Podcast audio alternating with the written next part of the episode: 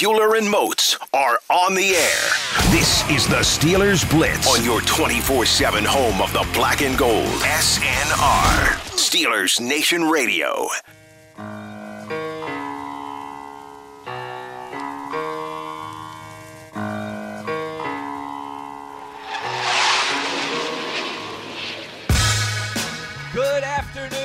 Steelers Nation. It's the Electric Factory live from the UPMC Rooney Sports Complex on the south side of Pittsburgh, Pennsylvania. On a Thursday, it is Ravens week, and you know what that means. No more looking back.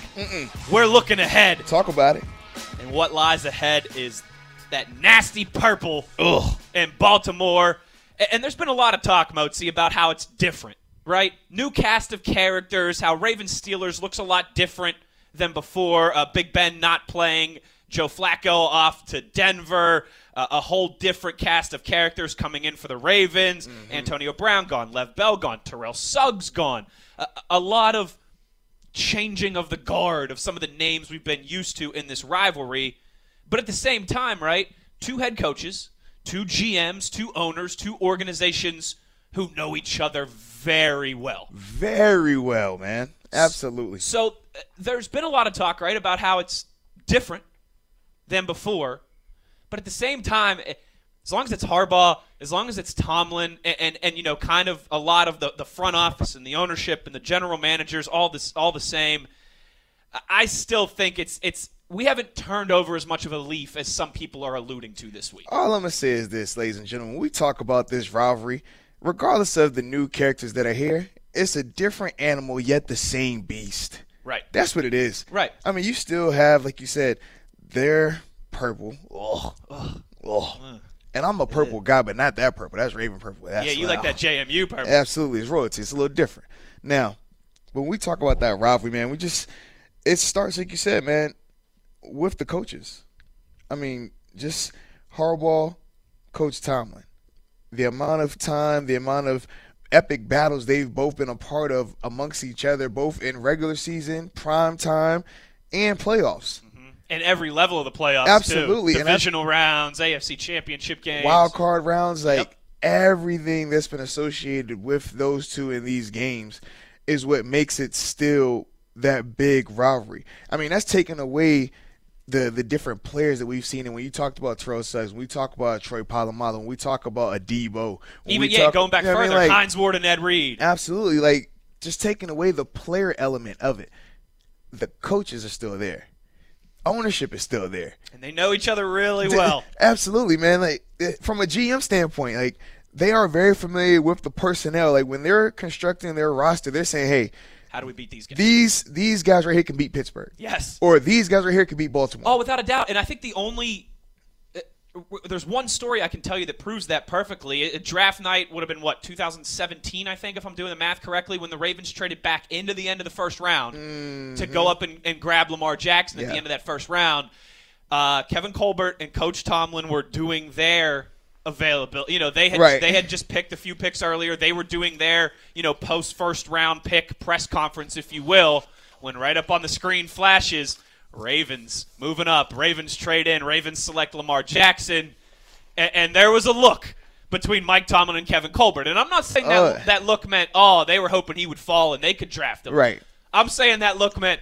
Oh man, we really didn't want this guy to end up in our division and Right. have to see this guy foreseeably for the next 10, 15 years. Now we got to figure this animal out. Absolutely. Right. It- it- It's really. It's almost like you feel like every time one of them uh, makes an addition, right? Whether it be in the draft or in free agency, the other group is kind of like, all right, well, look what they just did. How can we combat How that?" can we combat this? And Absolutely. There have been a, a lot of new additions too. Like we talked, there's still the continuity there. There's still the history there, particularly between the head coaches and the organizations.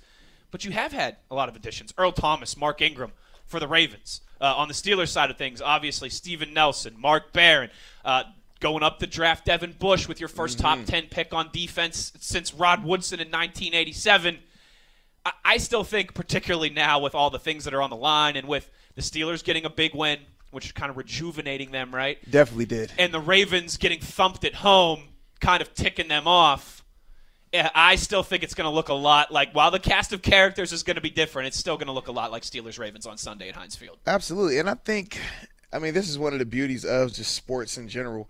When you're part of a team, team sports, that rivalry is passed down. I mean, when I first came here, not fully understanding the magnitude of it, not fully understanding the energy and, and the history of it.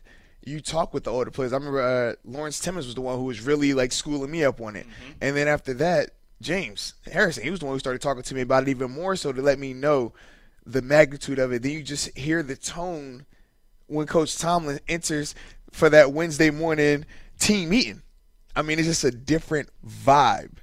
And I think that's why when you see a rivalry like this sustained for so many years, when you see a rivalry like this stay heated for so many years, is due to that, the trickle down effect. I'm sure Vince Williams is in there telling Devin Bush, hey man, we don't like those people. We don't like anything about them. Remember I don't how like you people felt about Ohio per- State? Absolutely. This That's is our Ohio State. guys. Yep. Absolutely. And, and it passes down. They're in, in Baltimore, they're doing the same things. They're educating Lamar. Jackson on it. They're educating all these other guys. The that, new guys, Earl that, Thomas, uh, uh, Hollywood, Ingram, Hollywood Brown. Hollywood They're Brown. educating them on it. Yep. Like, hey man, this is that game. Like, if there's one game that hey, we could be Circle we, we could have the worst season ever, not win a game. As long as we beat them, everything's fine. This is that game, and when you talk about that within the organization, when you talk about that within the the players on this roster, that's why you're able to still get excited for this. And as a fan, you love it. As a fan, you love being able to just say, you know what, man, we're watching the Ravens and Steelers play this week, and it's gonna be insane. And who better to get us ready for Ravens week to help set the stage? He's talking about the one and only Good friend of the show, Brian Batko of the Pittsburgh Post Gazette. He joins the us next. Brian Batko. for a deep dive into all things Steelers Ravens. Keep it right here. It's Euler and Moats on a Thursday inside the Electric Factory on Steelers Nation Radio. The pulse of Steelers Nation. This is Kevin Colbert of the Pittsburgh Steelers, and you're listening to Steelers Nation Radio. Brian Batko, team player. Another guy that you wrote about, team player, Ben Roethlisberger. Was it really a big deal having him on the sideline against the Bengals?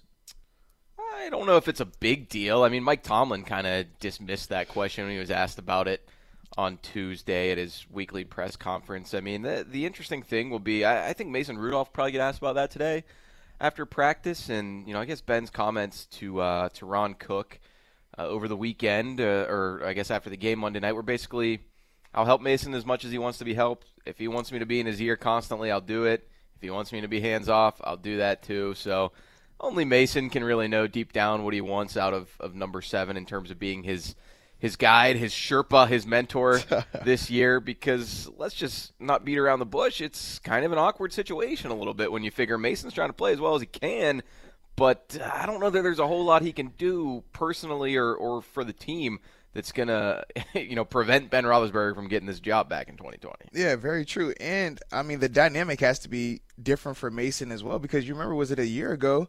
Where Ben was essentially saying that Mason could mm-hmm. learn it on his own, man. He'll point to the playbook and Yep. say, figure it out. So for him, I mean, that definitely is a unique dynamic. But I think that goes to the part of when it comes to this sport, this team sport, you do have to be humble in terms of don't let whatever that current situation is affect something down the line. And right here, Mason could easily shun him away and be like, you know, I don't want your help now that you know you're offering it to me because you're not able to play right now. But I do think when you talk about Ben's wealth of knowledge in terms of what he's seen, his ability, I do think that will play a role in his development. Now, what I want to know is because you know you're down there, right? You you you get all the juicy information. My man Ben had the headset on with the microphone included. Was he involved in any of these play calls, in your opinion?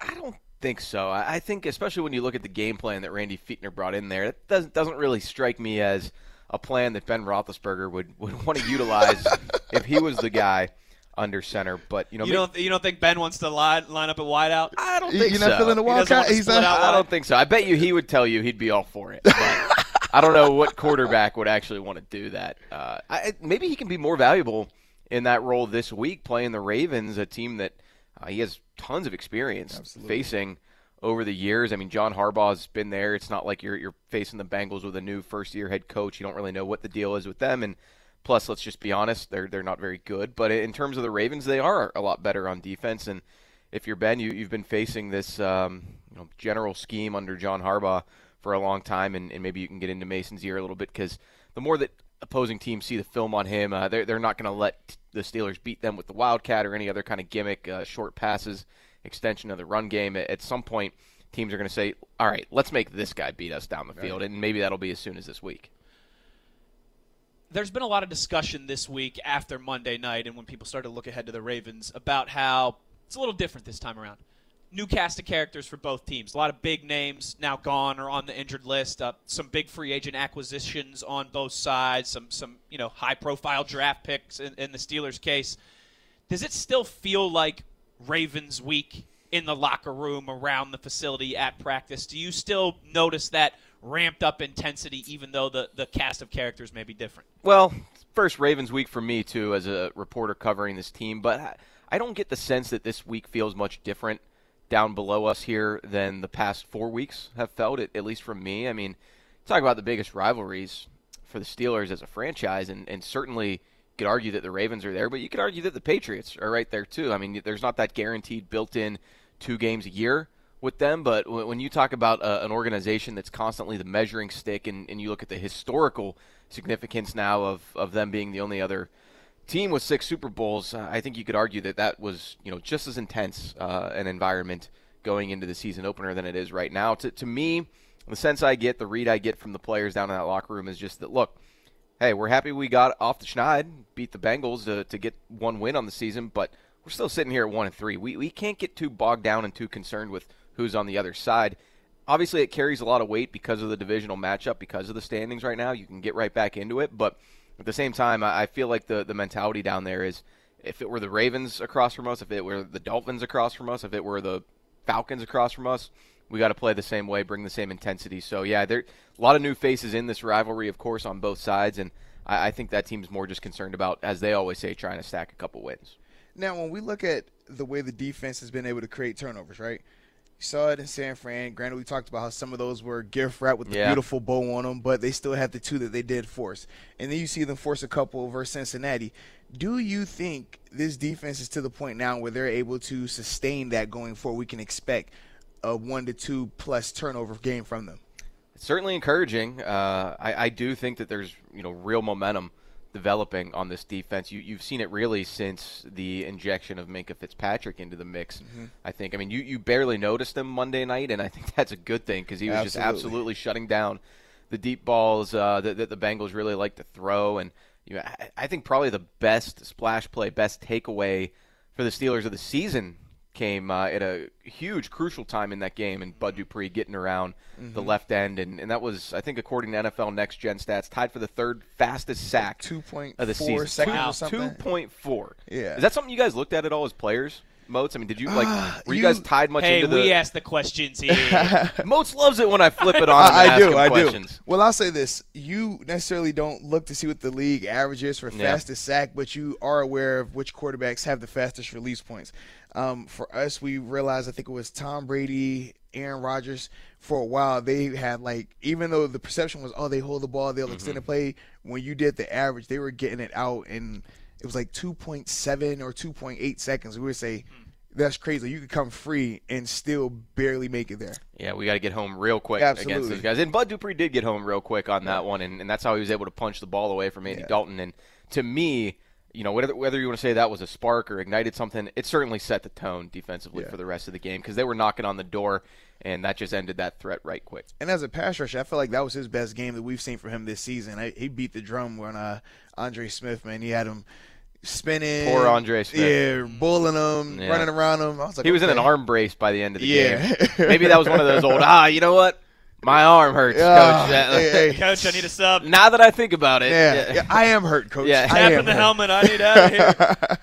Uh, a big game two for the interior linebackers, Devin Bush, Mark Barron, and they're going to need that per- type of performance again against this run-heavy Ravens team this weekend, aren't they? No doubt, and and not only that, but they're going to need to guard a, a couple of good tight ends once again. I mean, Mark Andrews is is the guy for them. He's been uh, pretty pretty good part of that offense thus far, but they've got other you know dudes with pedigree uh, at the tight end spot too. Hayden Hurst, former Pirates minor leaguer, by the way. Fun No fact. way. Look at you. You guys know Okay, that? okay. I do now. I do now. I do now.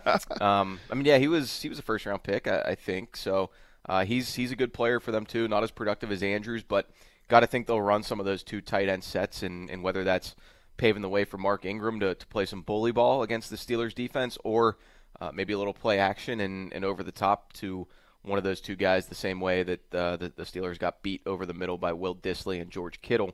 Uh, there, there's a lot of different ways that this Ravens offense could attack the Steelers, and obviously the Steelers aren't going to give away their game plan when we talk to Keith Butler after practice this afternoon. But I think you got to disguise some things, throw some different looks at Lamar Jackson, try to confuse him. This is the first, you know, relatively inexperienced quarterback that they've played this season.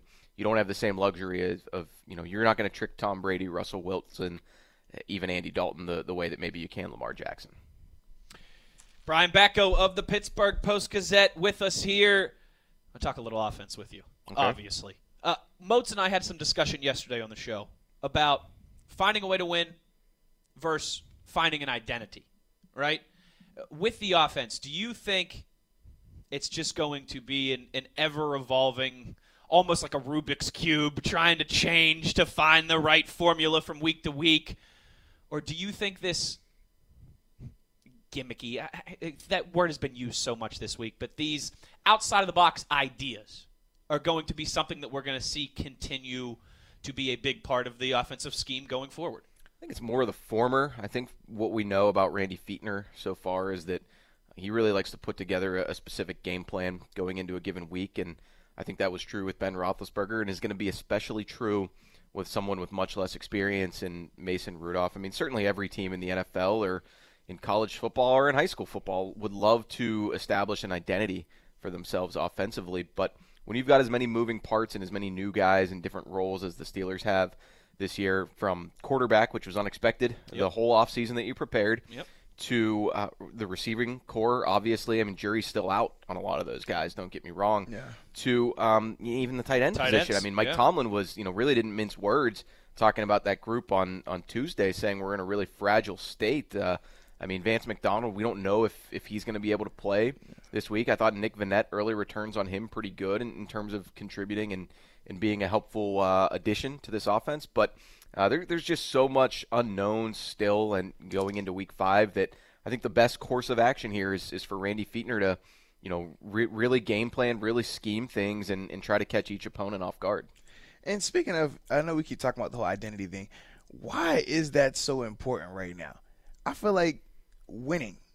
I mean, when you start out 0 3, winning should be the only thing that really matters. Like, I don't care if you're you're running the, the veer option, the wing T, just wishbone. You know, just finding a way to win. I mean, that's a good point. Like, look at the Patriots. Uh, what's their Yeah. identity? Their offensively? identity- whatever it needs to Their be. identity Yes. is attacking a defense's Their weakness. identity is winning. I mean, sometimes like they're famous for you know anyone who plays fantasy football knows different running back can Right. dose you Every- up yeah. every single game when you're their the offense. Patriots. You, you saw that uh, last year, Last they, year, Super Bowl year, they go run, from yeah. they, lost, the they lose to the Steelers and predominantly running the ball. Yeah, what? Right. 14 weeks into the season. Absolutely. and look at them now; they've gone four weeks with you know basically me and Wes at tight end for them, Yeah. and they're still winning games. So that you know if they, if it means more three or four receiver sets, if it means power football the way that they, they got to the Super Bowl and won the Super Bowl last year, you know they'll they'll do whatever it takes. And I'm not saying the Steelers are, are suddenly going to click and become the Patriots offense because remember the guys in Foxborough still have Tom Brady calling the shots at the end of the day. But it's still I think it's it's a good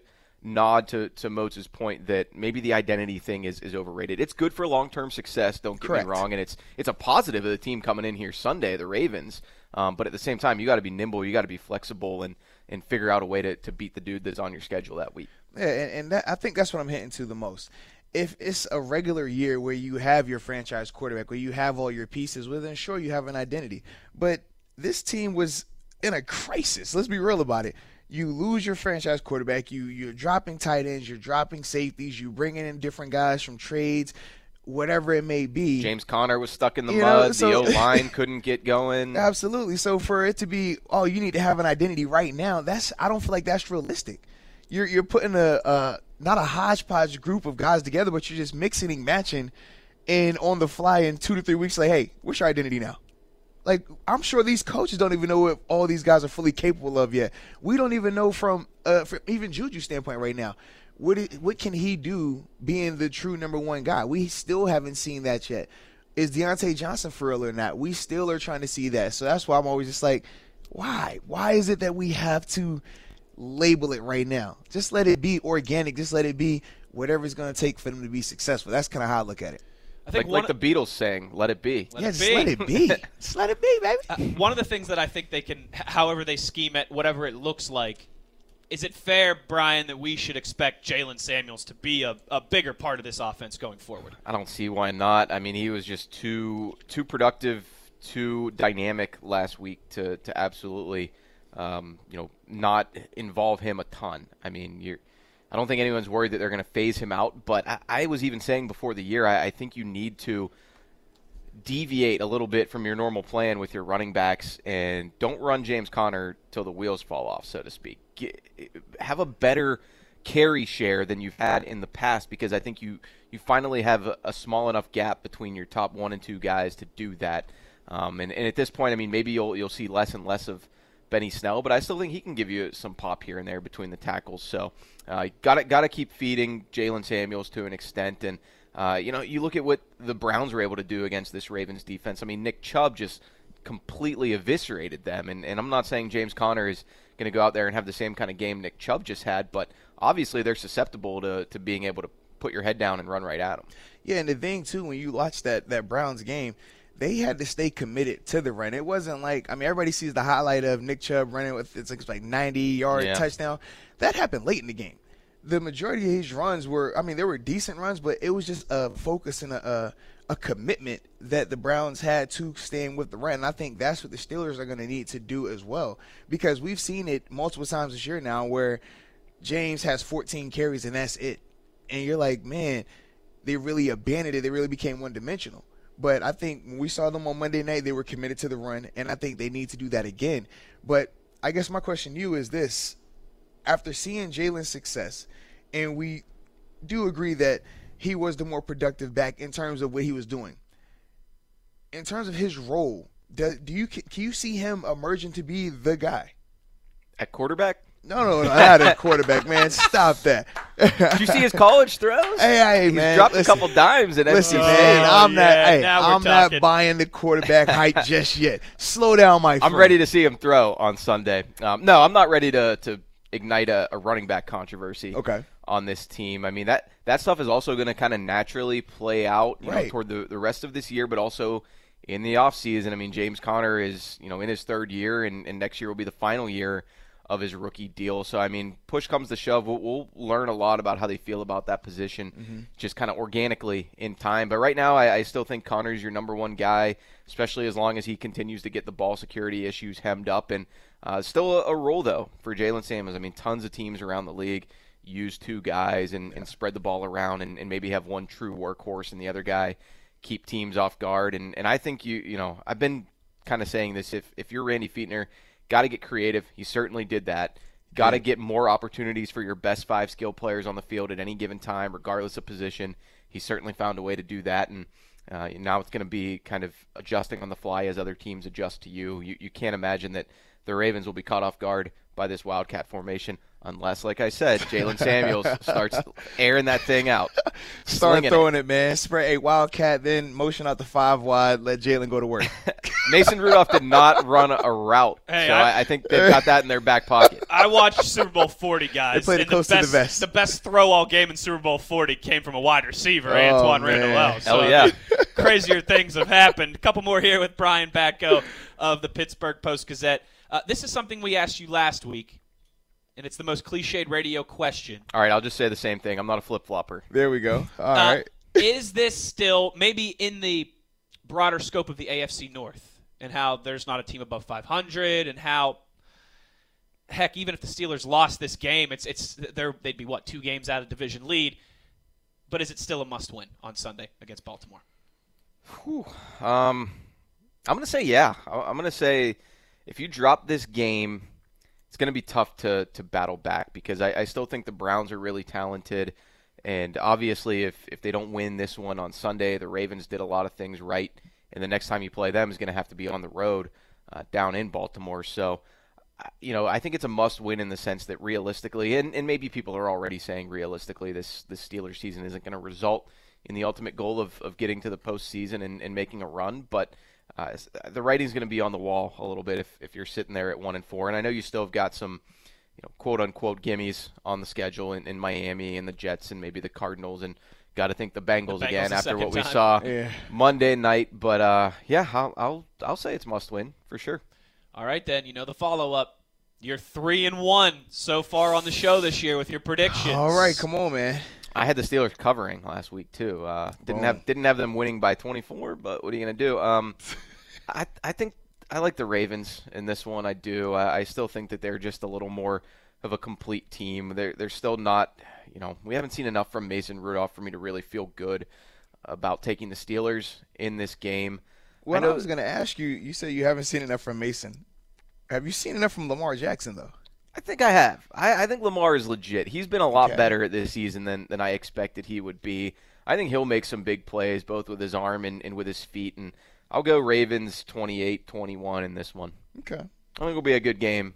Good classic Ravens Steelers battle, but I've got the Ravens coming out on top. All right, now you heard those Brian Batko. Just for the record, guys, it was Brian Batko. That's our buddy Brian Batko. Direct your anger on Twitter at Brian Batko. You can find him there. I got a question, man. How many times have you picked the Steelers to win yet? Two. Okay. Uh, Niners and Bengals. okay. All right, So just check. they're actually yeah they're they're, they're doing All right. worse than I've projected Ah. for them. So I guess we'll see this week though. Direct all angry tweets Yes. to at Brian Batko on Twitter.com. Thanks for your time as always, buddy. Find his work in the Pittsburgh Post Gazette. He hasn't changed his number since the seventh grade. That's right. good friend of the show, Brian Batko. When we come back here, Yes. we got some more to uh, to talk about. Motzi and I do in regards to John Harbaugh and Mike Tomlin. We'll get into that when we return. It's Euler and Moats on SNR. This is where Steelers Nation plants its flag. And the place goes crazy. SNR.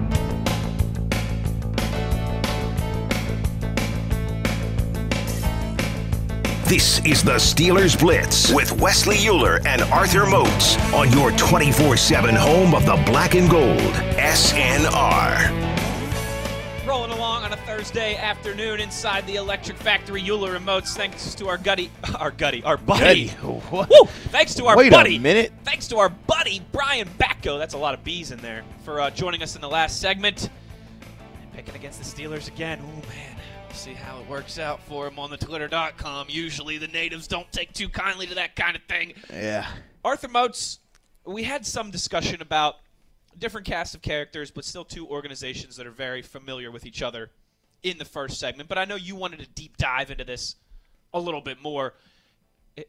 Can you really have when the head coaches, right, have both been there for over a decade? Yep. And the continu- 12 for Coach Tomlin. Thir- no, 13 for Tomlin. and 12 for Harbaugh. right? Yeah. And and you've had again from a front office and from an ownership standpoint that same continuity for Ozzie. for, for decades. Does the revolving cast of characters, does the new names, does it really matter that much when the names change in, in X's and O's, Y's, when you have still John Harbaugh, Mike Tomlin, uh, coaching staffs that have not had a ton of turnover on them? It- are we maybe looking in too much into a lot of, oh, Ben's gone, Flacco's gone, AB's gone, Suggs is gone. Uh, are we looking into that a little bit too much when you still have the same bench bosses roaming the sidelines? I definitely think we're looking into it too much. As we as I talked about a little earlier, it doesn't matter in terms of which players are out there because the rivalry is talked about. The rivalry, the history of it is passed down. It's generational. And I think it's that type of mentality, but it starts up top when you have the coaches, the same coaches that understand each other. They know their strengths and weaknesses. They have a mutual respect for each other as well.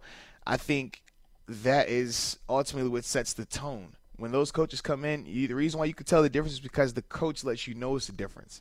The coach, the way he talks about them, the way he discusses his preparations, his game plans for this particular team, the familiarity that he has, understanding the situations.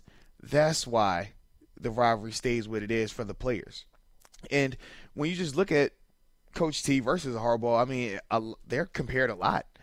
People always saying, you know, which coach is the better coach. I do think a lot of people still say that Harbaugh is the better coach, but I always wonder why. Yeah, let's get into this. You know, let- let's let's let's, let's take a little bit of time. I, ca- I think I can tell you why. I think I have your answer. Go ahead. Because people look at the rosters they've had, Uh-huh. right? And just because. I don't think this is just because of perception. This is reality. The Steelers have had a better quarterback. Correct. Uh, the Steelers have had the Antonio Browns and the Lev Bells. I think people held Steelers expectations a little bit higher than they did the Ravens. Okay. Now, you and I have talked about this before too, right? The whole crowd of like, well, look at all the talent that Tomlin's had, and he hasn't won a, a, a- a second Super Bowl, hasn't been back to a Super Bowl, hasn't won enough playoff games. Okay, if that's your criticism, fine. Okay. But you do realize that Talk Tomlin has a very instrumental role in procuring that talent to bring that talent to Pittsburgh. Absolutely. So if you think he doesn't do well enough with the talent, again, that's your opinion. You're entitled to it.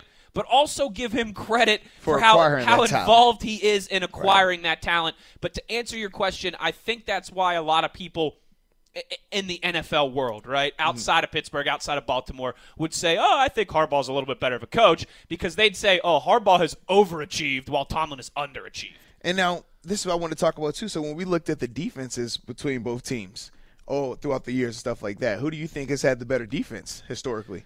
Oh man, now you're really putting me on the spot. Yeah, because I'm thinking I'm looking at the Steelers and, some of their elite players, and I'm thinking about some of the Ravens, their elite players So as well. on the front end of the Harbaugh Tomlin era, I would have said the Steelers had a better defense. The back end here, maybe the, the, the last few years as much, I think I would go with the Ravens. Hmm. So you're saying that? Let's see. But I think it could flip flop back now. I'd, I'd take the Steelers defense now. I agree. I do like the Steelers Yes, defense the now. 2019 Yes. edition, without a doubt. Yes, but man, I just think back. Okay, when we go position by position, Steelers best safety during that time, Troy Polamalu, future Hall of Famer, Ed Reed, is a Hall of Famer. first ballot. I mean, it's two. Uh, Then we go arguably the linebackers. two best Yeah. safeties in National Football League history. Then we look linebackers. I'm thinking, okay, Ray Lewis, first ballot, Suggs. future first ballot probably. Yeah, yeah. And then I'm saying, okay, for the Steelers linebackers, we have what James Harrison, Farrior, Farrior. Foote, Woodley. I- I would say the Ray Lewis and Suggs are probably uh, held to a higher degree than I would definitely say that. whoever you want to put is the one and two for the Yeah. Steelers. But I think after that, the Steelers, the Larry Footes of the world, and the James Fair and Yes. the Lawrence Timmonses of Yes. the world. Like that second tier. Yes, I think Absolutely, the Steelers the have been have the better I mean, come on, Ray Lewis and Terrell Suggs. Right, and that's Uh, what I'm like. I- I was trying to see where you're going with that. I'm like, like, that's like Ham. uh, And, that's like Ham and Lambert. Right. I mean, that's what I'm like. Where are you going with this one, but man? I think after those two, okay. man, the Steelers have had like you and I kind of talk about right a lot of times. It's the Hall of Fame. It's not the Hall of Very Good. Right. But if it was the Hall of Very Good, the Oh, Steelers Steelers have a be- lot of linebackers who are in that Hall of Very Good. Joey Porter. Absolutely. So that's the thing I'm just always thinking about. I'm like, I understand the quarterback Hold on, take argument. it farther. The defensive lineman. Oh, we Hold on, we could definitely go the def- okay, so- Ngata so- or Casey Hampton. Right. I mean, again, like yes. Hey, my answer is yes. who, who, which one do you want more? Right. Secondary. I mean, obviously we go corners. Obviously they've had Jimmy Smith out there, Ike Taylor here. Mm-hmm. Ah, whole bunch of names, Yeah. There- again, uh, uh, certainly plenty of future Hall of Famers, plenty of future Hall of Very Gooders. absolutely. I, I wonder how much this season, though, could change the perception of both coaches. I agree. Um, and what you know Harbaugh has been able to do in changing the offense and bringing Lamar in, or as opposed to what Tomlin and company could accomplish in the face of having to bring in your backup quarterback so early in the season and all these injuries and all these kind of additions on offense and defense. And I think the thing that makes this such a unique battle this time is this. We talk about how Harbaugh, they say, he has done more with less. But we know that Coach Tomlin does his best when he's in this role of underdog, having to motivate his guys. So I do feel that we probably will see the best of both of those guys right now. Because if you look at the Ravens roster, I mean, they have very talented players. Granted, they haven't all been playing up to par, but they do have talent. So it'll be interesting to see how Harbaugh handles that. But at the same time, we know when, like I said, I know from personal experiences, when the odds are stacked against Coach Tomlin, the way he motivates, the way he gets the best out of those guys, that's when he's at his best. That's when he's thriving. So when we get the, this matchup on Sunday, we're really going to see whose best is the best, so to speak. Because, like I said, both of these guys are going to be in their element. They're both going Right. to be what this is what he does best. This is what he does best. Very familiar. Absolutely. So that's the thing I'm interested to see. But yeah, I was just always just with that narrative of Harbaugh's the better because of this or that, and I'm just like, well, why is that? And yeah, when you even look at the quarterbacks, I mean, technically they both have Super Bowls. I mean, well, Flacco used to. Yeah, Yeah, he, was gonna say. he was there. I, you I was gonna say. Yeah, he's not, not there anymore. and as much as we like to poo-poo on Flacco, yeah. was that 2011? Was, uh, I think that yes, they won the Super Bowl. yes, Bowl. 11. He Yes. was amazing in the Yes. postseason. One of the best postseason runs I of, mean, of any. He had ten it- touchdown passes and no interceptions. Yeah, and then he hit the, the, the big lotto with the contract. Yeah. Bet on himself. And then went to McDonald's drive-through to celebrate after he signed the contract. Yeah, he was my kind of guy in that situation.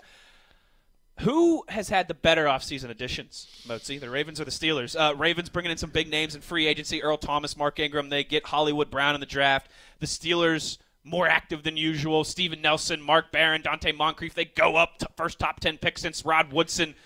Who made the better offseason acquisitions? As of right now, I would say it's the Steelers because their guys are actually playing better. Earl Thomas has looked a little heavy. He has. His effort has been called into question It a has. couple of times. Particularly last week against those Browns. Absolutely. And then uh, I like Mark Ingram. I think he does a great job in terms of fitting their scheme, what they want to do say, offensively. What they ask him to do, he Absolutely. Is, he's built to do. Yes, I, I think that he thrives in that type of role. But when we just look at from a and and Hollywood Brown has been doing phenomenal. But I will say this: a lot of Hollywood success was happening The early. Dolphins. Dolphins, Cardinals, That FCS Week One opener that the Ravens had. and, and I, I still feel like that game messed with a lot of people's minds and a lot of people's perception of the Ravens. I, you and I have talked about this off air a lot, but tell them when you look at that that Ravens and Dolphins game, everybody was oh they're world beaters. Look at that offense. And then they went and they and they got out to Arizona, right? And we're looking and we're like, oh, Arizona must be good. They came back at the end to tie the game versus the Lions. Oh man, they're, they're hey, that's a good Arizona team. Now here we are four weeks later, and we're like, huh, Is that a good bo- bo- Arizona both of those teams look a little, huh.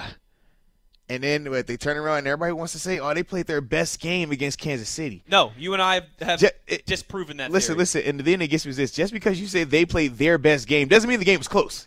right. Like hey, they played great, but they they still lost. They played great, so great that they were down 17 points in the fourth quarter. Absolutely, but they played great. So I look at that, and then we all saw what it looked like versus the Browns, and how they just had their way with them. Pick your poison. You want to give the game ball to Jarvis Landry, you want to give the game ball to Nick Chubb? Oh, hey, Baker, you get a game ball too. Why don't you? So when I'm looking at all that, I'm just I'm wondering to myself, are the Ravens like that? And I'm uh, I just yeah. I told you after week one, right? When there was all that talk, because again, I mean, them going down to Miami and beating the Dolphins is like Alabama playing Southern Mississippi. Yep. I mean, no, sorry, it's it's like um, it's like Auburn playing Southern Mississippi because the Ravens like- aren't Alabama. It's like Alabama playing West Virginia. It's like West Virginia playing JMU. It's, it's, All it's, right. it's, you know, it's an FCS opener. Wow. And then they come out talking all. That's what really bothered me. And you know this. We talked Oh, about yeah. this, and that bothered not me. bad for a running back. They, they, all John Harbaugh and, and Lamar coming out and talking all this trash just because you dissected the Dolphins. Congratulations. All right, well, where's that energy been the last two weeks? Exactly. And you better keep that same energy Talk about it. after the Steelers. You get it off beat your chest. You know, Batko asked us Uh-huh. off air. He said, "I never hear you guys' predictions. Who are you taking?" Absolutely. And we said, you know, we gave him the the media guy. The, oh, we got to see the practice report today, and yeah, we'll, we'll give you our know, official let's pre- see who's up, who's not up. You know, Screw it. Steelers are winning. Ravens are frauds. There we go. boom, On the record. boom. That's a West bomb, ladies and gentlemen. We are 25% of the way through the season, Mozi. We're at the quarter pole. Uh, before the season started, you and I laid out four big themes for the Steelers to have success this season. Absolutely. So now that we're 25% of the way in at the corner pole, why don't we revisit those themes Let's do it. and see how we think the Steelers have do been it. doing? We will do that when we return, as well as take your reaction on Twitter at Wesley Euler at DeBody52. The body. One hour in the books. Come back with us for one more. It's Euler Remotes. It's the Electric Factory. It's Steelers Blitz on SNR. You're listening to SNR, Steelers Nation Radio. Euler and Moats are on the air. This is the Steelers Blitz on your 24 7 home of the black and gold. SNR, Steelers Nation Radio.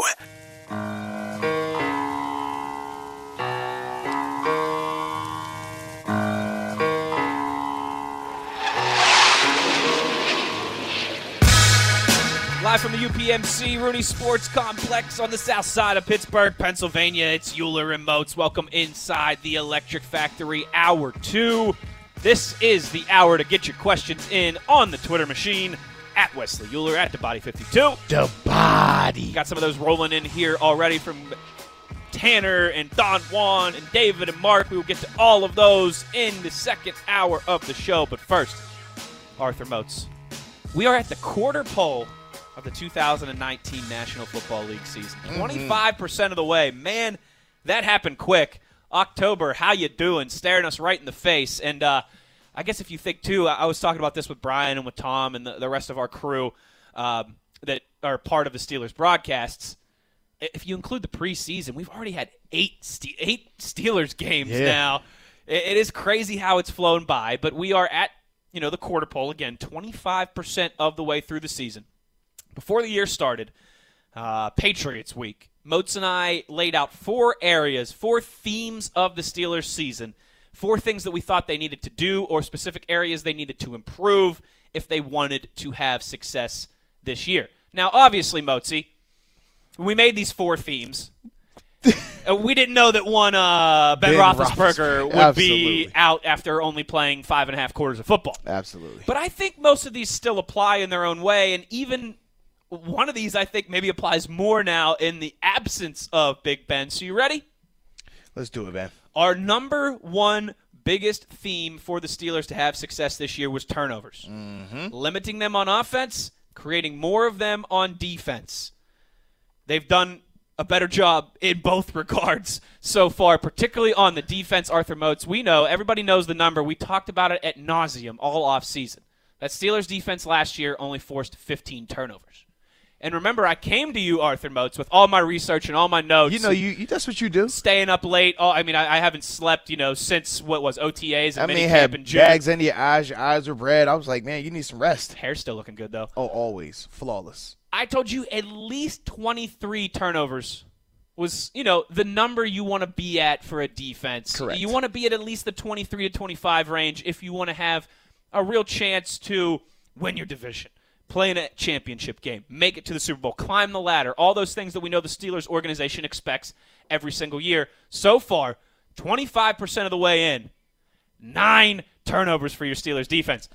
Mozi, I'm not great at math, Talk about it. but I can do this one. Come on now. That means they're projected to have. So one, carry the one. Got the remainder. Divide that by four. 36 turnovers this season.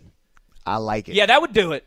That would put them in Chicago Bears territory. I think that defense had 35, 36, Yes. 37 last season, something like that. Arthur Moats, our biggest theme of the season turnovers, turnover ratio, less on offense, more on defense. Uh, thank you. I'm loving it. I love it 100%, man. I think that when you look at the the turnovers that they are creating, the timing of it, I mean, it's very impactful.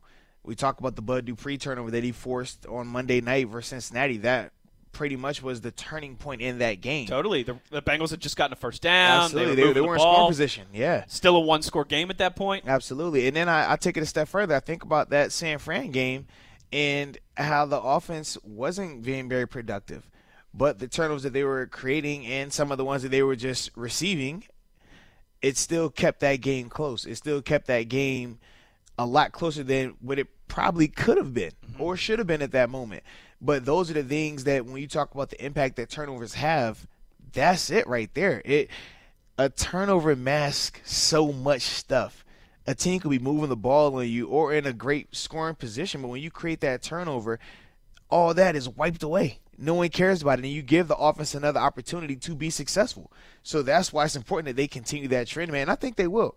I think that we're not even fully seeing this defense potential yet. They're No. still young. They're still learning each other. Like They I said, we- started to scratch the surface Yes. on Monday night. I mean, you got to think they Minkah is still learning Right. this defense. Devin Bush is still learning. Absolutely. We- We're seeing Mark Barron finally look like he's taking a step in the right direction. I mean, dude, Steven he- Nelson is still getting comfortable in this defense. Joe Haden. Remember that he missed a lot of time throughout the preseason with injury. He's getting back into the swing of things. The D line's getting to the swing of things. Like, I think this defense can really go and grow into something special, I do too. and they're definitely on that traje- uh, trajectory right now. The only thing in this realm of turnover conversation that still concerns me, right, is still we're seeing the untimely fumbles from the offense Mm. a little too much. Diontae Johnson inside what his own 20, 30 yard Yeah. line. James Conner out in San Francisco.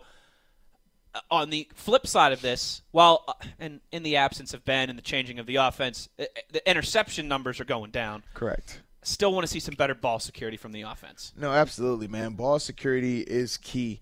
And you put not only do you give up the possession, but you typically put your defense in a bind. Yep. We've seen that two the weeks in a points row. that the Bengals scored on. yeah, we saw that Monday. two weeks in a row. Um, unfortunately, versus San Fran, they weren't able to hold them to a field goal or create another turnover off of that. Whereas versus Cincinnati, they were able to accomplish that feat. But yeah, you have to protect the ball. That's that's the one thing, especially like I said, when we talk about this team not having Ben anymore, when you talk about this team now. not having AB, when you talk about this team not having the overabundance of talent, when you are less or, or lacking in terms of top flight talent, your execution, your attention to detail has to go up a lot more because your margin of error becomes that much smaller. You got to win that turnover battle every, every week. absolutely, absolutely. They, like which they did against Seattle plus two in that Mm-hmm. department, against San Francisco plus three in that department, yet still lost both of those games. Absolutely, because when the time the Mm-hmm. turnovers happened versus San Fran in particular, it was what a little over two minutes left in the game, and they gave them the ball in a super On your own short half field. of the field. Absolutely, that changes everything. If they hold on to that ball, they get inside the two minutes, that game's over. Second theme that we laid out and kind of relates to the same conversation we're just having, and, and this was the one where I told you maybe even so more than now in the absence of Ben, more balanced offense. Uh, last year, we talked a lot about how it felt like at times, right, the Steelers were just calling plays as opposed to scheming for their opponent. Uh, we talk about, yes, Lev wasn't there last year, but now officially gone, and in the absence of AB, and um, getting more guys like James Conner and Jaylen Samuels involved, like Vance McDonald, bringing in Moncrief, and hoping that James Washington's taking that next step, and, and Juju emerging as a, as a true number one wide receiver. How we feeling about the balance of the offense through through 25% of the season? Um, I think change week it's- week. Yeah, it's hard to really get an identity on it right now. We talked about that a little bit with uh, Brian in terms of they don't have an identity right now. We saw them in week one where they threw the ball way more than they ran it. We saw week two where it was t- it was uh, trending towards that, and then obviously San Fran it kind of bounced out a little bit more, and then obviously this past game was the closest ever been. I do think this team is better when they focus and put a, a emphasis on committing to the run. I think that when they do those things, the offense is more productive. I will say this in terms of the play calling versus just calling plays versus being more schematic. Sure. We've seen that a lot, especially this last game. I think even early versus the Patriots, we didn't see schematics. We just saw, hey, we're going to call plays because that's what we've done in the past and we'll be fine. I don't think that this offense is built for that anymore. And now, due to the quarterback going down, now you're and, really and, seeing and your your top two tight ends coming into the season going down as well too. And then also like the offensive line. I mean, they definitely played a lot better this past game, but Mm-hmm. I mean, it was still a point where they weren't playing up to their full potential in terms of getting a ton of movement off the line of scrimmage. So when you look at all that, I do say from a schematic standpoint, they're doing a lot better in terms of the play calling, in terms of attacking certain things that they see, and that's something that we talked about needed to be a theme for this offense. So hopefully that continues on. I, did think that there was some irony in Monday night, right, where you hear from Steeler Nation quite often, why can't the Steelers throw in more wrinkles? Why can't the Steelers switch up what they do, right? Why can't the Steelers do something unexpected? Change it up a little bit. And then they Whoa, whoa. do, Why and are all of a sudden that? it's wait, that well that's just a one game gimmick. I mean, why, why you being gimmicky, man? We don't need that. That's the Wildcat. Everybody wants to have their cake and eat it too, Come on, man. Mr. Moats. Everybody wants to be a star until they got to be a star. Everybody wants to be famous, but nobody wants to put the work in. Wait, Talk sorry, sorry, wrong, wrong, wrong thought process there. Our third theme that we laid out for the Steelers to have success in this 2019 season. So, for those of you keeping notes at home, again, turnovers the first one, more balanced offense the second one, the third one. Success on special teams. Mm-hmm. Last year we saw too many missed field goals. Certainly, that's the easy thing to look at, but still, underneath that, way too many penalties on special teams. Correct. Way too many big plays given up to the other teams on special teams. Through the quarter pole, we're looking really good here too. Boswell, money, hundred percent. The Wizard of Oz is back. Shout out to the bubblegum chewing madman on the sideline known as Danny Smith. He received the scrutiny last year. But at the same time, now that he's doing well, you have to give him his praise. You have to congratulate him. He's doing a phenomenal job. Like you said, Boz is back. He's Every healthy. phase. He's hitting it. You look at the coverage teams. Their kickoff and punt coverage have been Man, great. absolutely. No penalties. Absolutely. And the thing that I love about his job in terms of, you know, Dan Smith having to get these guys going is it's not like it's been in the past where he's had the same core group of guys. If you look, Rosie Nix has been down. Hayward Uh, Bay's Hayward gone. Bay's gone. Chickillo's been down. So when you're looking at it, it's like, oh, it's a new cast in there as well. But he's making it work. He's making those guys be as productive as they can be, and that's the thing that I love. Even Jordan Berry has been doing a great job. I was just and he received say, some scrutiny as well. A lot of people thought he should when when they gave him that one year extension. Yeah. a, a lot of people thought that that was a poor idea. Absolutely, man. So both of those guys, man, have been doing phenomenal jobs in terms of Berry and Boswell in terms of bouncing back this year. And like I said, man, I just think that Danny is doing a good job getting those guys up to play in all phases, not just kickoff. He's doing Right. kickoff, kick return, punt, punt return, field goal, field goal block. I mean, every element of it, they look really good. And you mentioned with some new faces too. We know Matakevich is a is a special teams guy. Yeah. But man, he's gotten a lot out of the rookies. And Ulysses Gilbert, the third UG 3 uh, who's quickly becoming a Steeler fan Absolutely. favorite. Benny Snell as well too, able to pull guys. Johnny Holton, guys from all different position groups, rookies, guys with experience. And yeah, special teams was a big concern last year. It has been a strength, or almost like we talk about, like we've said this with Steven Nelson, right? If you're not talking about it with special teams, That's a good if thing. you're not talking about your second corner, Absolutely. that's a good thing because that means they're not messing up. They're doing their job. And I I think too, when you look at the situation the offense has been in, granted, this past game they started out and they, they ignited something right offensively, but prior to that, they were struggling. And the reason why a lot of these, they outside of the Patriots game, the reason why a lot of them were still close is because they were playing really good defense and special teams. And if you can play defense, play special teams, you can make up for a lot of the errors the offense has, even if they're not scoring. As long Particularly as when the offense is helping Right. keep your defense off the field too, like we saw on like, Monday. Those are the that's how it all works together. You, Synergy. When you talk about the Bears, the Bears, their offense is scary, but they run the ball and they're going to make sure that defense gets the necessary rest. They're not going to turn the ball over. And then when you look they at can them, hit an occasional big play to Allen Robinson. yeah, and and that's just their recipe. But they play great defense and their special teams units are top notch. And granted, now they got their kicking situation settled, but other than that, it's like okay, that's their recipe, and we saw that early on when even when it was uh, Russell Wilson. Remember, it was Legion of Boom defense, Seattle uh, second uh, uh, special teams, Percy Harvin Marshawn running Lynch. back kicks, Marshawn Lynch running the ball, and that's kind of how you do it until you get your quarterback to emerge, until that offense catches up and is ready to be a, a a focal point, and that's just the way you mask some of those things per se. Russell Wilson, Dak Prescott, Jared Goff. Uh, I'm sure there's some more that I'm forgetting, but all Probably your boy Wentz. What? Nah, nah, nah. He's not. I, I ain't gonna disrespect. Carson. Yeah, I'm come not on. He had a running him. back by committee going Yeah, I wanna behind him. disrespect him, but his have- he didn't defense was nice, Zeke though. Or Gurley. His defense His was real nice. real Uh, you've seen a, a lot of young quarterbacks come into this league and have early success, and a big part of that has been having a, having a good run game to lean on for sure, as well as is the special teams element as well. The last theme we laid out, Mozi, in this one, talk about the franchise quarterback going down six quarters into the season. This one got Yeah. an, an even new, an even new definition to it. The mantra of Coach Darryl Drake: shutting out the noise, being a quiet team, being a cohesive unit, not blabbing to the media, not uh, you know causing distractions for the team, shutting out the noise. I, I think this is another one where too obviously they have been head down, business, no excuses, uh, straightforward, even in the face of again losing their franchise quarterback six weeks into the season, an 0 3 start. I, I think it's certainly something that that Coach Tomlin and the staff, and I think the leaders on this team too. You know, the Cam Haywards and the Pounceys and the DeCastros. A lot of these veteran guys, they have been a much quieter.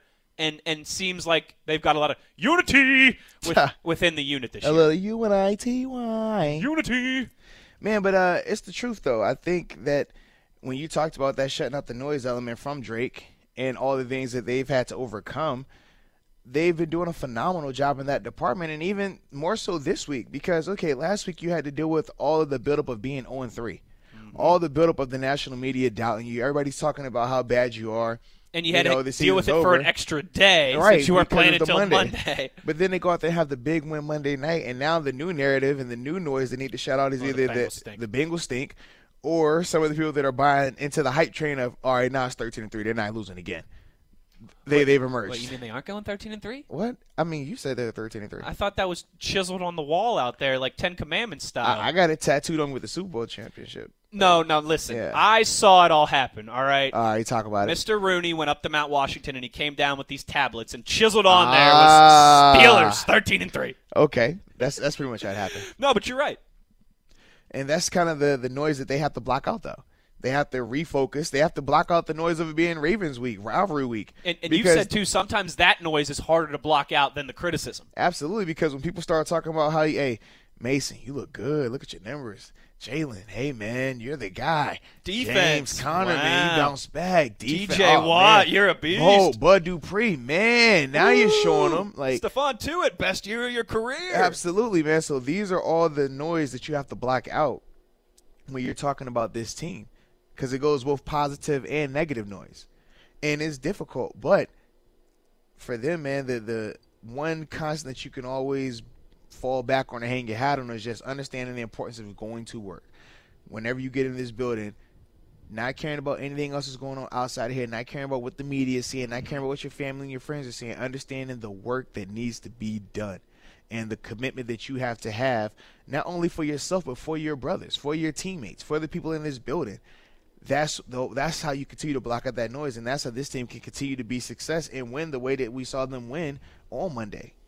Those are the four themes that Arthur Moats and I set out for the Steelers before the 2019 campaign begin.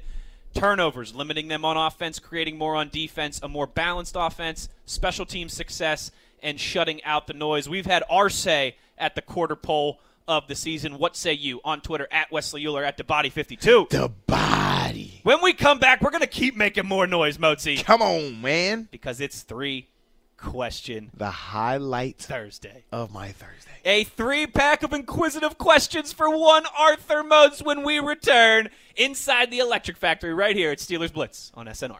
This is where Steelers Nation plants its flag. Hello, my friends. This is Craig Wolfley. You're listening to SNR, Steelers Nation Radio.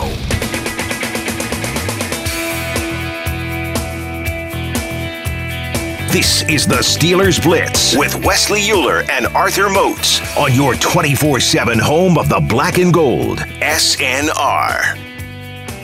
Everybody's favorite time of the week, 120 on a Thursday. That can only mean one thing, Arthur Moats. It is time for Three Question Thursday. Bring a smile to my face, baby. Let's do it. Our loyal listeners, the Power Grid, they know how this one works. But if you're a new listener, if you're just joining us today, two questions for Arthur Moats that always relate to sports. At least two. One's usually one or two usually football related, but outside of the bubble of the Steelers.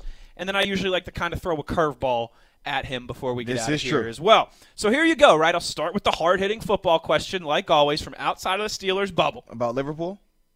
That, that those are your boys. Oh, the other football. My bad. All right, got you. Fo- football. Although there are, uh, we got what Raiders and uh, is it Raiders and Jags in London? In London, yeah. Is that? I know the Raiders are one of the teams. Is it the, the Jags? The other team? Bears. Raiders. Bears. That's who it is. Boom. Raiders. Oh, yeah, because Khalil Mack. Yes. You're right. Raiders Bears in in London this weekend, which is always great for the degenerates because you get the extra early game on oh, Sunday. You can yeah. wake up and get some early action. Arthur Moats, two big name players in the NFL, two big name talents that are quote unquote on the trading block, on opposite sides of the ball. Jalen Ramsey and Stefon Diggs. So let me ask you this, and and both of their, I should say, both of their organizations have come out and said, ah, we're not really going to trade the guy. You know, the the reports that the Jaguars turned down two first round Well, picks and- for Ramsey. And, and Shad Khan did come out recently and said the same thing. Like, I'm not a, Right. He we value him too much. as did a lot of the brass from the Vikings, saying Yeah. that Diggs isn't going anywhere. But I've got two questions about these two guys for you. All right, let's answer them. First one is who is more likely to move in season this year, Jalen Ramsey or Stefon Diggs? Uh, I think it would be Diggs. Initially, I thought it would be Ramsey, um, just because of how the excuses started to come up First, he has the, you know, my my wife's pregnant. I don't know if that's an labor. excuse, No, no, having no, no, a no. child. No, no, but that's what I'm saying. Like know it was something the- the- different every It was something. The first it started with that. Then it was oh, it's my back. Then it was oh, I- it's this, and then it was that, and it was just one thing after the other. So initially, I was thinking, you know what, it might be this guy. But then after hearing the reports of them turning down two first round picks. I said, man, if you're gonna turn down two first round picks, you're not trying to move this guy. I don't care. Right. Even if you know they're they're going to be Right. the 30 It doesn't matter where second. they are. They're still two two first, first round rounders. picks, and that's on top of what you already have. Yeah, for me, I'm like that. That and knowing you're going to have to pay this guy next year. absolutely. And then, when, like I said, when the owner comes out and he says that, hey, I, I'm not opposed to making him the highest paid player at his position. I'm not opposed to that. We value him too much. It's different if it's a GM. It's different if it's a head coach. Sometimes you can't trust GMs and head coaches. Sometimes they'll tell you one thing and they'll still trade you. We've seen that in the past. But when the owner is saying it, I'm like, hey, that's the guy who writes everybody's checks. Mm-hmm. He is. So if he's saying it, I think it holds a little more weight. Whereas with Diggs, I they did say he was at practice today for the Vikings. Okay. Participant or was just there? I didn't get to see all that. Okay, They- I okay. know they said he was there though. So for me, the fact that that still kind of came about the blue in terms of, oh, now he's just you know not going to be there. Or he's going to be there, but he's not practicing. Like, just seems a little fishy. And I, I haven't followed that situation enough. That's a newer situation right, as opposed it's to Ramsey, which has been lingering But- for a few but weeks. another reason why I think it could be Diggs is this: if you trade Jalen Ramsey, the Jags corners aren't. They don't have a, a, a replacement, somebody equivalent, or even in the same stratosphere as him. Whereas with Minnesota, they can say, "Man, we still got Thielen. And Dalvin Cook. You got, you got Cook. Uh, what, what's the tight end up there? Um, jeez, I'm drawing a blank on his name. Oh man, not Cal, not Cal Rudolph. Jeez, No. what is his name? I can't even think. But Irv either- Smith? No. no, stop it. But either way, it's like they still feel confident knowing that hey, if we lose Diggs, we still have Thielen. If you're the Jags, you lose Jalen Ramsey. Who who who's walking through that door for you? Right. Who are you bringing in there? And that's why for me, I feel that it would be Diggs to It go is, Ky- first. it is Kyle Rudolph. It is okay. Yeah, perfect. Yeah. the second part of this, and with this question, right, I want to tell you, you have to consider everything. So the fact that Jalen Ramsey's going to want a huge contract this Correct. offseason is part of this question. If you could add one of these guys right now to the Steelers, would you add Jalen Ramsey and make that defense even more bona fide in the secondary? Or would you add Stefon Diggs and then you could kind of have what we had the, the, the last last year, two number one wide receivers? You got to do Diggs. There's no reason to bring in uh, Jalen Ramsey right now. I mean, when you think about what you already have and what it's going to cost for him to get in here. That's the big kicker. Yeah, what it's going to cost to bring him in, and then what it's going to cost to keep him because you're going to have to give him the contract. But my question to you is this: If you do get Diggs, what are you giving up? That, that's my real Hey, question. I ask the questions here, all right? I understand it's three questions Thursday, but listen, this is not Madden. Are, are you going to trade? You know what? yeah, six round pick. Like like for And- for and Diggs, three years from now, is come on get now, not at all. I was like, if, if for that, you might as well go with the the next theory of. I had a person tell me, "Hey man, we should trade Juju to get the draft picks, and then you can use those draft picks to trade for Diggs." We already know that Diggs has proven to be a good receiver. And that, that, I'm like, "Oh, okay." Slow down. Hey, I'm just saying, man. On Madden, it, it makes perfect sense. I don't even know if it makes perfect sense on Madden, but if know, you say so. just so. go with the Madden. Three question Thursday. Question number two. Arthur Moats. It's a great time of the sports year. Mm-hmm. Football's in full swing, college and It's the most the NFL, wonderful time. playoff baseball, and hockey's back tonight, There we go, hockey, man. You got me with that. and the NBA's starting soon. So Arthur Moats, Talk about it. I think I got a good hunch, a good inkling You think you know me? that football is your favorite sport to watch. Why would you think that? Eh, just again, just a hunch. I like regular season baseball. I want to know, Arthur Moats. You got to rank for me your favorite spectator sports to watch.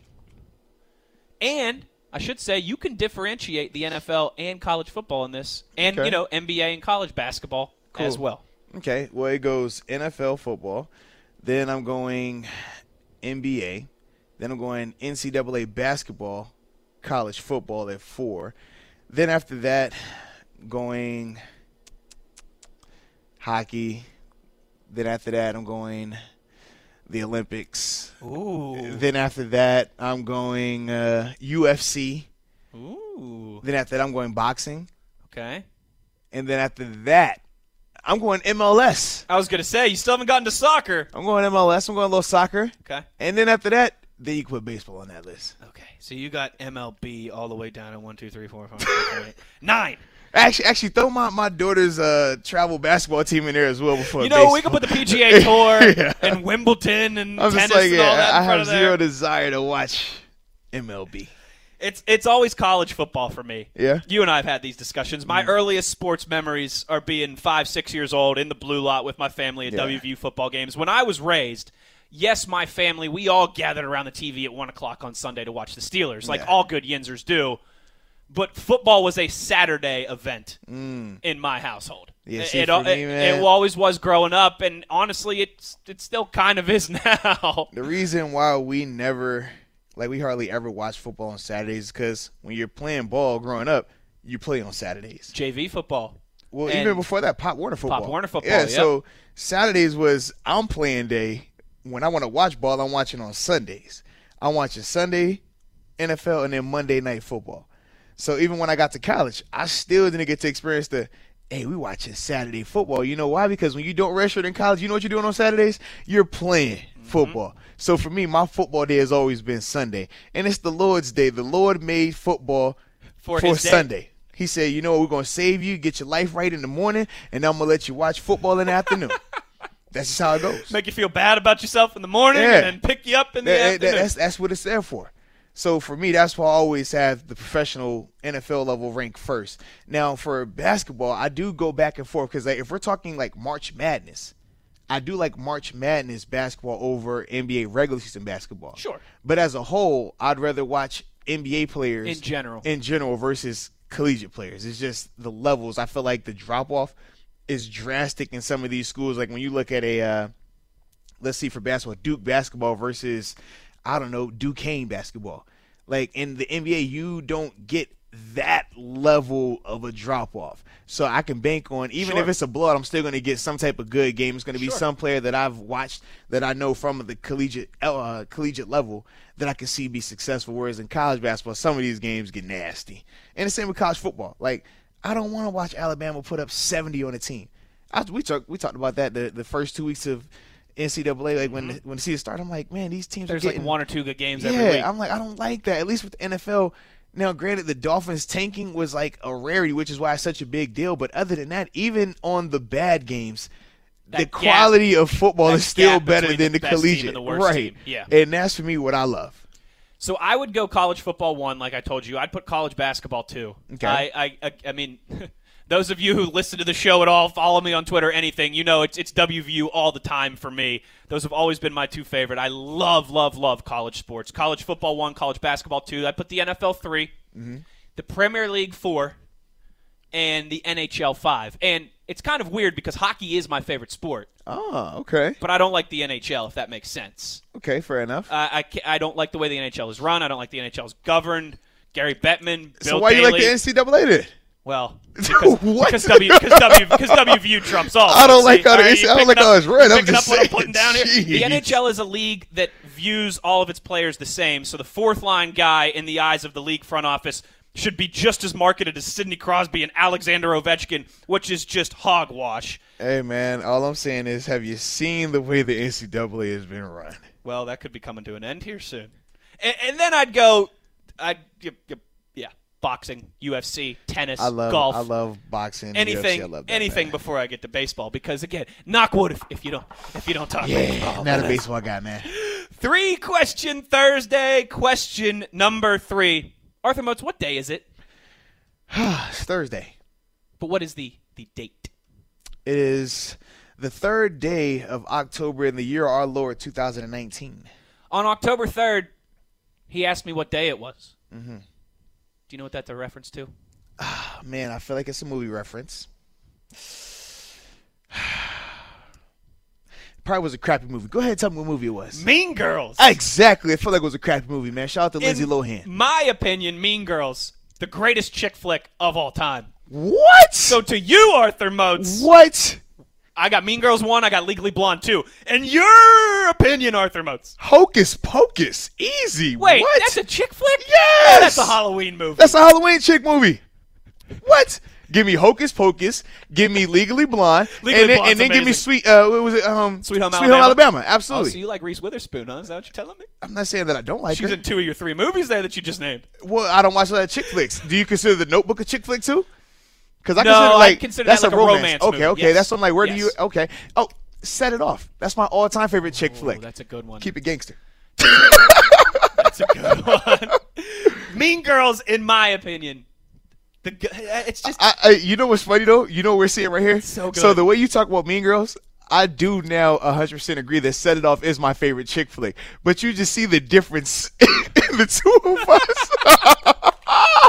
just. So, I mean, I- how how old were you when Set It Off uh, was oh released? Oh man, I'm trying to think when it even it came. I was young still. Would you have been in high school, middle school? No, no. I oh think- no, no. 1996. Yeah, as I say, I was still young. 96. I was born 88. Okay. So yeah, I was still I was a baby, baby with it, man. Young guy, but I never forget that man. Set it off, and, and my favorite in the movie was uh, Queen Latifah. Absolutely, she went out, set the trajectory of my life. 1990. You're dating yourself here. Hey man, I live it. I love it, man.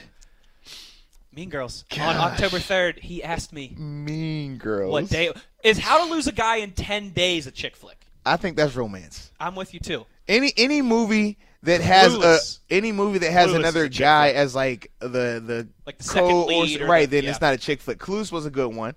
Yeah, Clueless is a great one. yeah, I like Clueless. So like as 10, if. like 10 things I hate about you wouldn't be Yeah, a I- chick I don't flick think it's a because chick Heath flick. Ledger's like the number Right. two, and, and same with the Notebook. I'm with you. or What even about, a Knight's Tale. That's another one where I was kind of Yes. like, ah, it's not chick flick. what about Bridesmaids? That's a total chick flick. Definitely a chick flick. Oh no no no, My the wife one that loves just that came movie. out. though. oh man, it came out a couple years ago. Girls Trip. I don't know if I've ever seen that. Oh, what with the? what's- I don't know if I've ever yes, seen that. Yes, dude. Girls Trip. Yes. What about a Walk to Remember? Is that a chick flick? I don't think so. Uh, I don't know, but Girls Trip is my one. That has Queen Latifah, Regina Hall in it. Has uh Jada Pinkett Smith, Tiffany Haddish. They going down to like New Orleans for like their, you know, hey, we're all Essence, we're going to Essence Fest. We haven't got together since college. Yeah, that's what you should check out, man. What is the greatest chick flick of all time on this day, Mean Girls Day? October Set it off, 3rd, baby. Set it off. At Wesley Euler at the Body 52. The body. When we come back here, we'll wrap up the show. We will get into your reaction. A lot of questions here about the Ravens and the Steelers. Again, on Twitter at Wesley Euler at the Body 52. And also, it is the quarter point of the NFL season, as we discussed there in our themes. Who's going to win MVP? MVP. We'll I saw I saw somebody put like Mahomes versus Dak. We'll get to that. Those are both your boys. Oh, we'll get to wow. that and your reaction when we come back and wrap up the show. Euler and Moats inside the Electric Factory on a Thursday. It's Steelers Blitz on SNR.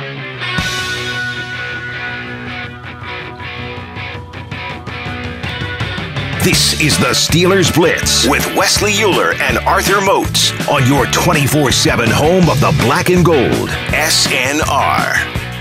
three guarantees in life death, taxes, and three question Thursday getting the people going. Mm. Talk about it. All kinds of debate here about chick flicks and mean girls. Our buddy Adam Crowley chimes in and says Love Actually and Fever Pitch are the best chick flicks, but Fever Pitch won. Again, baseball, we don't do that around here. we and don't that, anything related to Boston, I just punt down the field like Pat McAfee. Gets no love in here, baby. but at Fever Pitch, that's a romance movie. That's not a chick flick. Come on, Crowley. You got to differentiate man, here. he, he, he should have said instead of fever pitch, go pitch perfect. That's that's a chick flick. Oh, that's a good one. See, I think that's a chick flick too. Although I watch that any day. You know, just, you know. It's just you got McLovin and don't sing it, bring it. Hey, look, man, I'm just trying to be aka real with you. You know. Yeah. Aka, excuse me. Mm-hmm. On Aka Twitter at Wesley Euler at the Body 52. We've gotten a whole bunch of questions throughout the day, Moatsy. So let's hit on some of these. Steeler guy chimes in here with all the hype, all the hubbub about how great the Niners defense is and all their first round picks on that defense. Who do you think has the better unit at season's end, the Steelers or the Niners?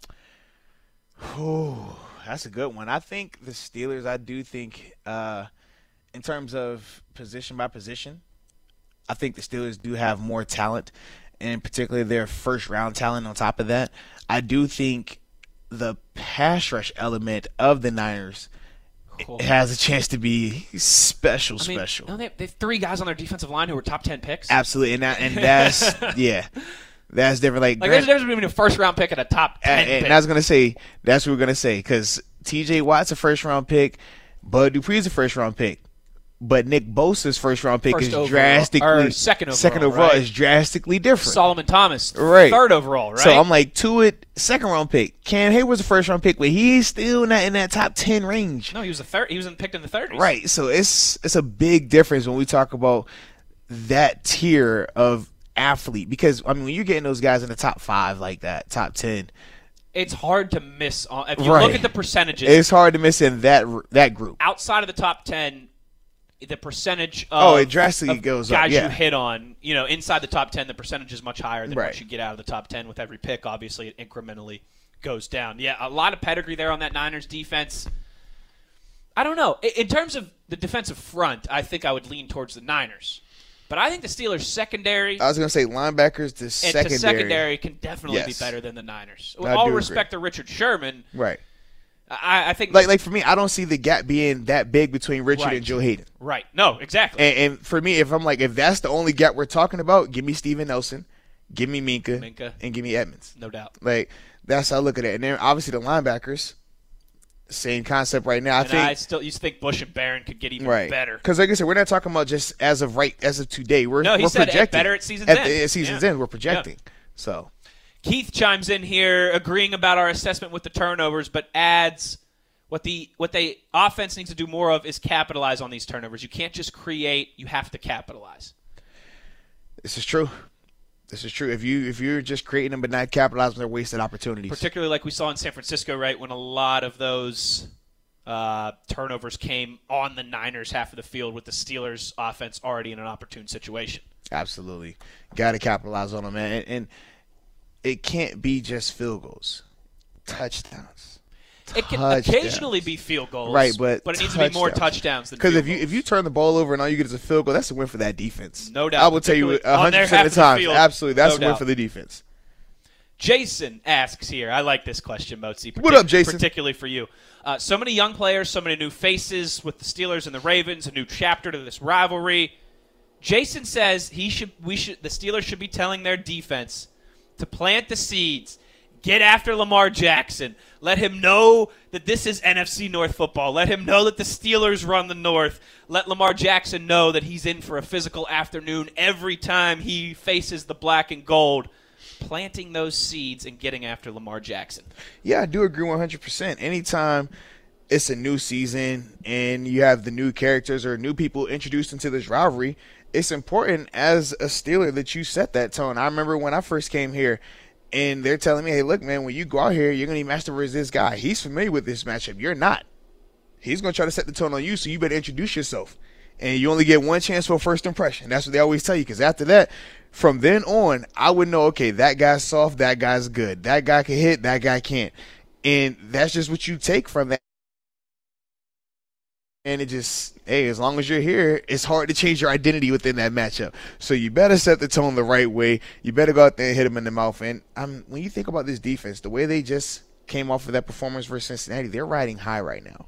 So they're definitely going to feel good and get that a great opportunity to play in front of an electric crowd on Sunday at Heinz Field, man. So I do feel a little, little worried for uh, for Lamar Jackson's. Tanner, our good friend Tanner. Shout out to Tanner, man. Loyal. Uh, I like this, and I, I think you'll like this too. Asking about Minkah having extra motivation this week due to the fact that he was on that Dolphins team that got worked by the Ravens in week one, and he adds moats as a player. Did you feel like after a team beats you like that, that you had to go prove that that game was an anomaly?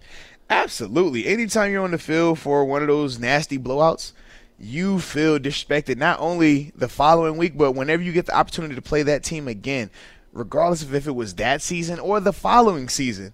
You want to go out there and prove something. I remember distinctly when we got beat by Miami in 2015 and the way they went about doing it it was just disrespectful. We were like, man, they ran all over us. We couldn't stop anything. We couldn't save our lives. Like, it was just bad. Excuse me, that 15 16, AFC Championship year. But when we got the chance to play them again in the wild card, oh, man, just that whole week, like, the excitement and the eagerness of us because we wanted to prove that that was a fluke. We wanted to prove that we aren't that. We, that's the thing that y'all saw. That defense y'all ran against. That was a one-off. That was a one-off. And for Minkah, he's feeling the same. He's like, look, man, that that that performance y'all saw on there, those points y'all put up, nah, that's not me.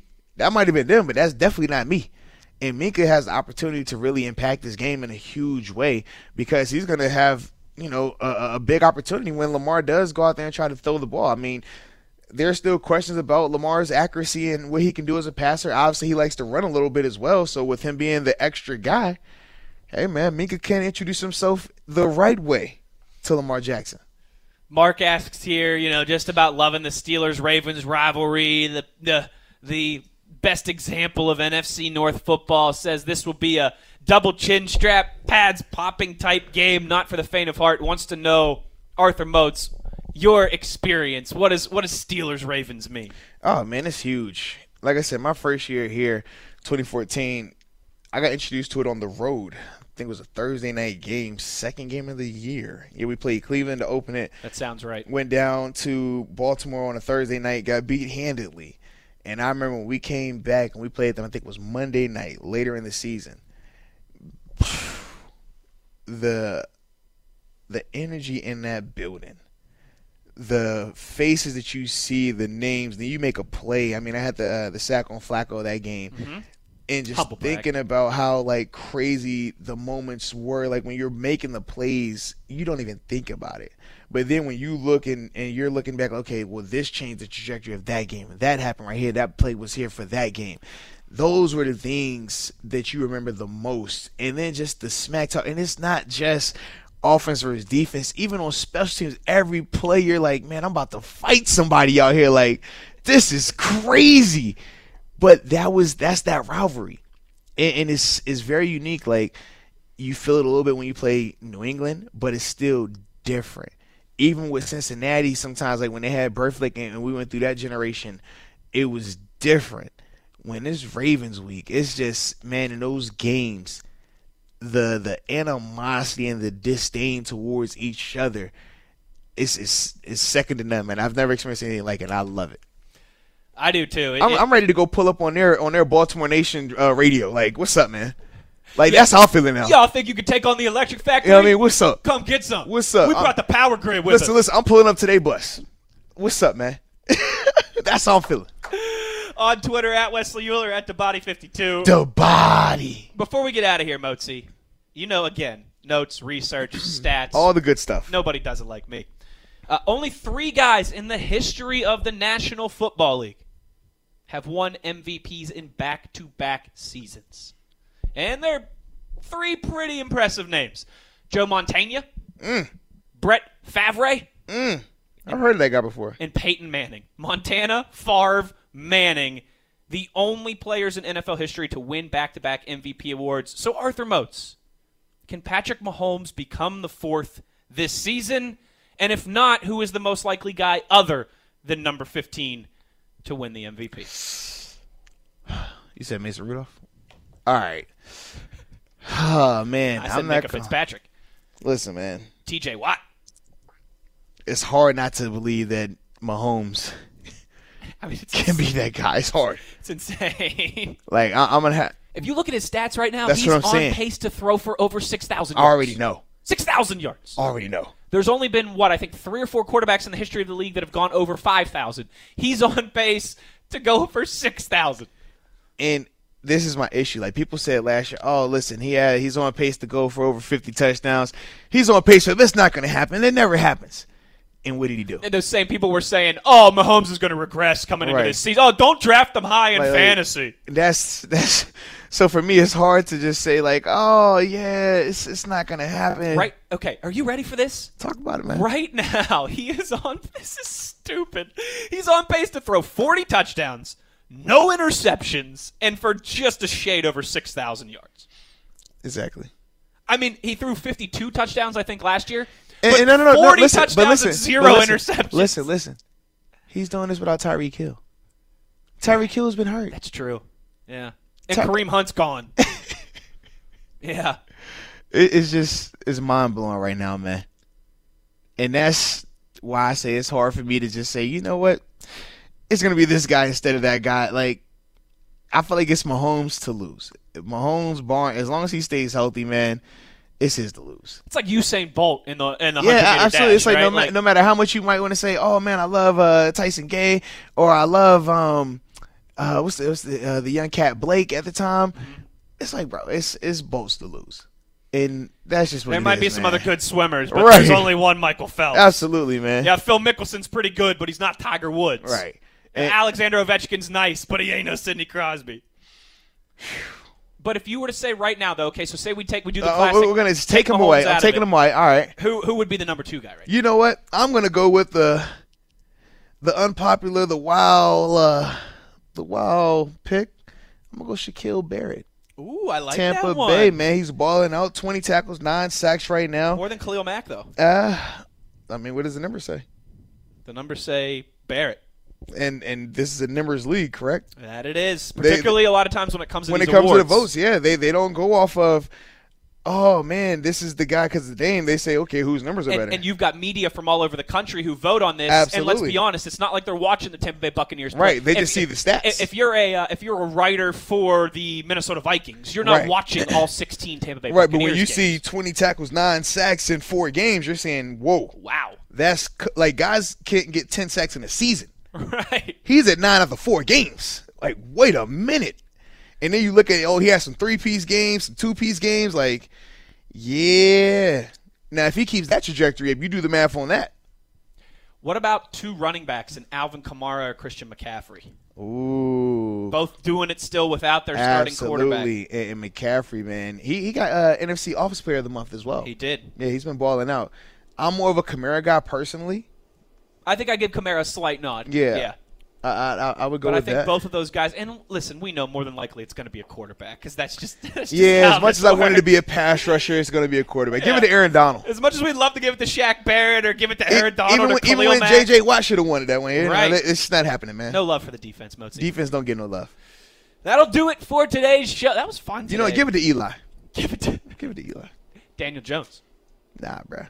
Eli made the sacrifice. Tomorrow on the show, oh man, deep dive into Steelers Ravens into Armageddon Uh-oh. with Five Star Friday, and we'll also show me the money tomorrow Gots to get on the the, program as well. Thanks to our guy Brian Batko for joining us. Thanks to our fearless leader. Fearless leader. Brian Lamartina for producing the program back at HQ, and thanks to everybody who chimed in on Say that Twitter. last name two times fast. As always, we will talk to Yins tomorrow. Same time, same place, high noon, as always, on your 24 7 home of the black and gold, Steelers Nation Radio. This is where Steelers Nation plants its flag. SNR. Steeler Nation. Steelers Nation Radio.